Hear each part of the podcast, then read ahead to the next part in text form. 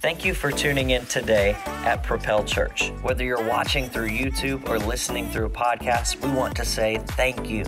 Our hope at Propel is that you would be propelled into an authentic relationship with Jesus. From wherever you are tuning in, we hope that you are encouraged and inspired by this week's message. Kicking off a brand new series today called Scared to Death, and I want to talk to you about the topic of fear during this series. How many of you have fears?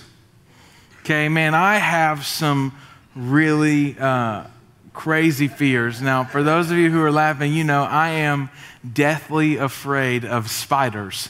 And uh, if you go to YouTube and you type in pastor attacked by spider, there was a viral video a few years, you'll see my face. And I had the opportunity to kill a spider with a Bible during a Facebook Live Bible study. It was amazing, um, but it was traumatic, right? I'm still healing from that. I am afraid of spiders. I'm also afraid of heights because big people don't do well when they fall. Can I get a good amen, right? Like, so I've got some fears. But during this series, we're not going to talk about those silly fears, right? You may be uh, afraid of spiders or heights. You may be afraid of the dentist, right? Come on. That's a weird, I'm, I'm terrified.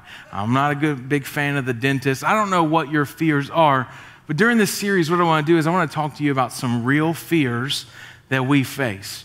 See, there's a difference between healthy and unhealthy fears.